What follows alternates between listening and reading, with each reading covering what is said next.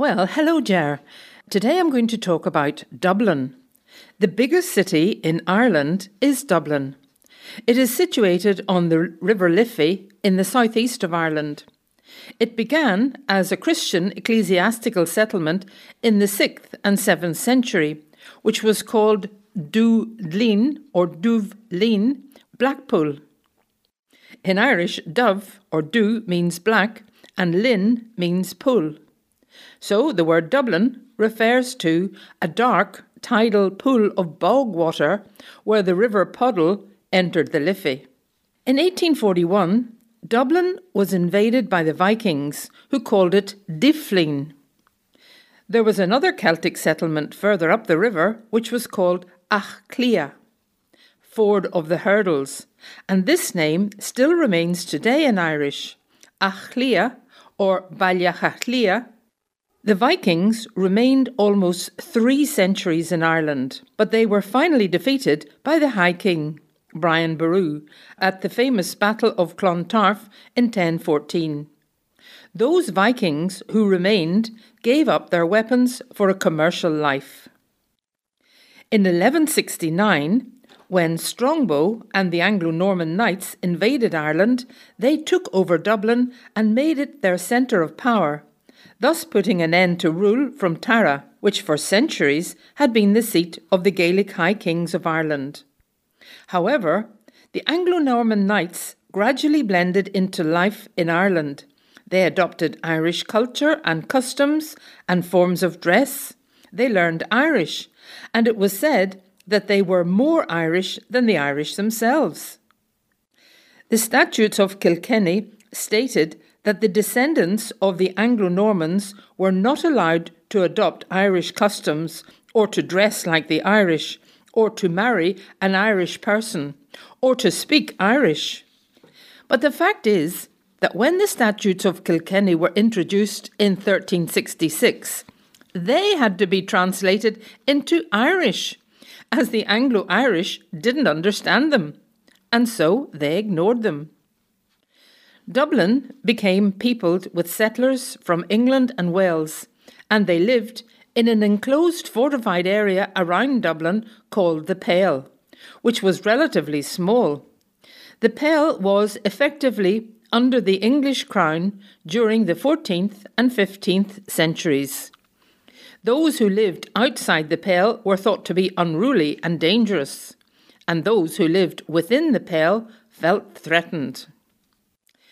In 1348, Dublin fell prey to the Black Death, a lethal bubonic plague which took its toll on the population, as it had been the case all over Europe.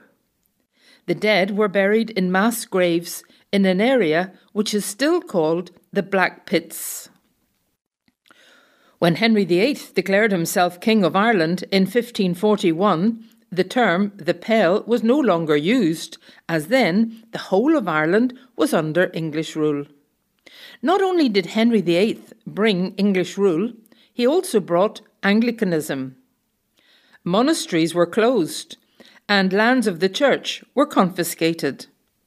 Land which had belonged to the Priory of All Saints from the 12th century was given to the Crown. Later, Queen Elizabeth I of England established Trinity College as a Protestant university on that land, and she ordered that the Catholic cathedrals of St. Patrick's and Christ Church be converted to the Protestant Church. Trinity College was closed to Catholics until 1793. However, Catholics were later banned by their own bishop from attending Trinity until 1970. Dublin became the capital of Ireland and was ruled by the new Protestant English minority. Strict penal laws were introduced to prevent the Catholic majority from having any power. By 1700, Dublin was the second largest city in the British Empire.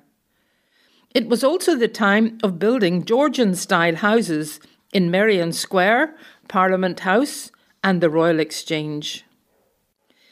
In 1759, the Guinness Brewery was founded. It became the largest employer in Dublin and eventually the largest brewery in the world. Arthur Guinness had signed a 9,000 year lease at a rent of £45 a year on the disused premises of St James Gate Brewery. Just imagine, the rent never went up, so that future generations were still paying only £45 a year. The linen industry was also booming and became an important Irish export, unlike the woolen industry, which had been badly affected by the high taxes imposed by London.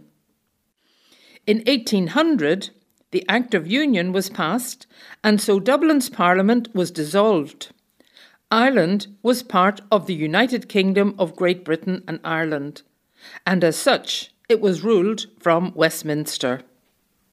When the Great Famine hit Ireland, the wealthy people in Dublin were not affected and carried on with life as usual. The poor, however, suffered greatly. Their main means of sustenance were potatoes, and when the potatoes rotted in the earth, there was nothing left for people to eat. Thousands died of hunger, and for those who could, mass immigration was the only solution. It was a great tragedy for Ireland. The population decreased dramatically and has still not recovered to what it was before the famine. Dublin can boast to having one of the largest walled city parks in Europe, Phoenix Park. Áras an Uachtaráin, the residence of the President of Ireland, is located in the park, as is the official residence of the United States ambassador. And of course, Dublin Zoo, where the famous MGM lion was born. He was called Leo, and he began announcing the beginning of MGM movies in 1957.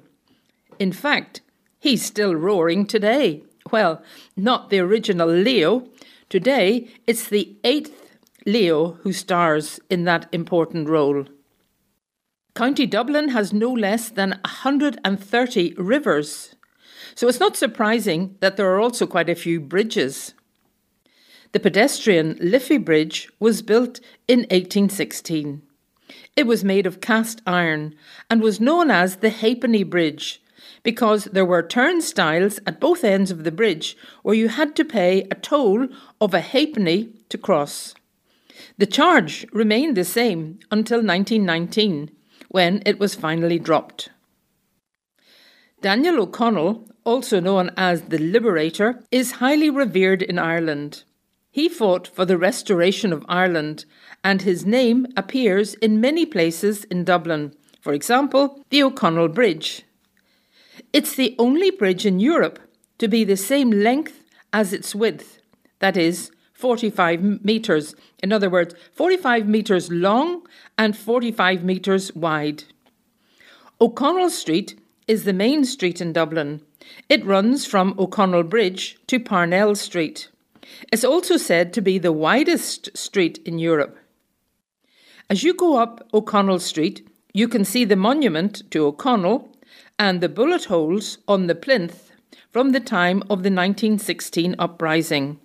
You can also see bullet holes in the walls of the General Post Office from the same time. Another impressive feature is the enormous spire, a tall needle like monument which is also called the Monument of Light and is 120 metres high. It was built on the place which Nelson's Pillar used to occupy before it was blown up in 1966. There's also a large statue of Charles Stewart Parnell, who was called the uncrowned King of Ireland for his untiring work to achieve Home Rule for Ireland.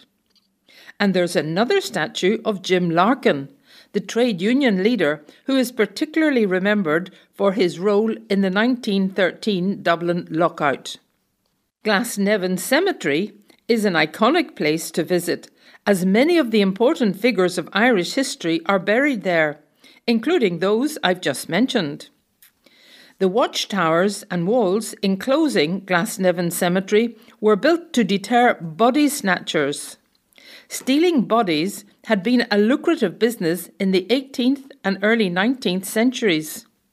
The skeletons were sold to medical students or doctors. And speaking of doctors, it was a Dublin man called Barry Edward O'Meara who was doctor to Napoleon when he lived in exile on the island of St. Helena. O'Meara was well educated and could speak both French and Italian. Napoleon obviously appreciated the Irish doctor, as he gave him his toothbrush and other mementos before he died in 1821. Mind you, it was no ordinary toothbrush. It had a silver handle with the letter N stamped into the design, and it is now on display at the Royal College of Physicians in Ireland. Now, who would have guessed that a waiter at the Shelbourne Hotel in 1909 would be remembered in 2023? Well, that waiter was Adolf Hitler's half brother. It's true. Alois Hitler lived and worked in Dublin for a time as a waiter in the Shelbourne Hotel. He met a girl called Bridget Dowling and they eloped to London. Oh, sorry, but we don't have any further information after that. But interesting to imagine that half brother of Hitler worked at the Shelbourne Hotel. Dublin is famous for its great writers. Among them, we have Abraham Stoker, or Bram Stoker, as he was known as. He wrote the famous horror novel Dracula. He was born in Clontarf in 1847, the third of seven children.